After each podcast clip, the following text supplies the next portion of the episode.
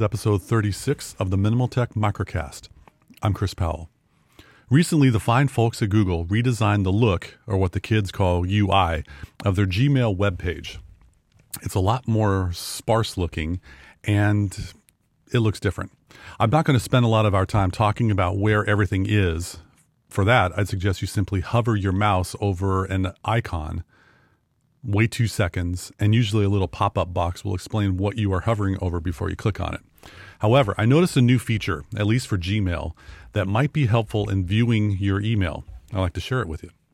And keep in mind that this applies to those of you who have the new look for Gmail currently, okay? For those of you that still have that classic look, this may not apply to you. All right, here we go. In the upper right portion of your Gmail webpage, look for a gear icon click on it, and choose Settings. From there, you're going to see a content heavy page, lots of information. You're going to see a row of categories up at the top to click on General, Labels, Inbox, Accounts and Import, and so on. Click on the Advanced category, which should be third from the right. Hopefully, you will then see seven selections to choose from. Look for the Preview pane selection.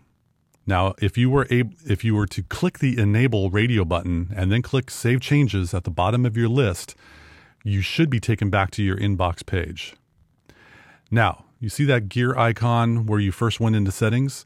Do you happen to see a small icon to the left of the little keyboard icon? It may be new. If you hover over this, you might see toggle split pane mode. This will allow you to split your screen vertically, where your messages will appear to the right of your inbox, or horizontally, where messages will appear below your inbox. For those of us who have contended with Microsoft Outlook in the workplace for a number of years, this might be a familiar look for processing email and might help with keeping all our email stuff on one screen.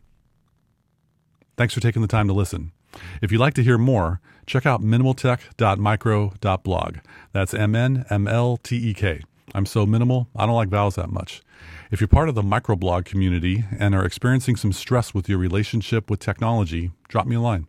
I'd be happy to offer ideas to de stress your situation or simply commiserate. That's what friends are for, right? I'll see you next time.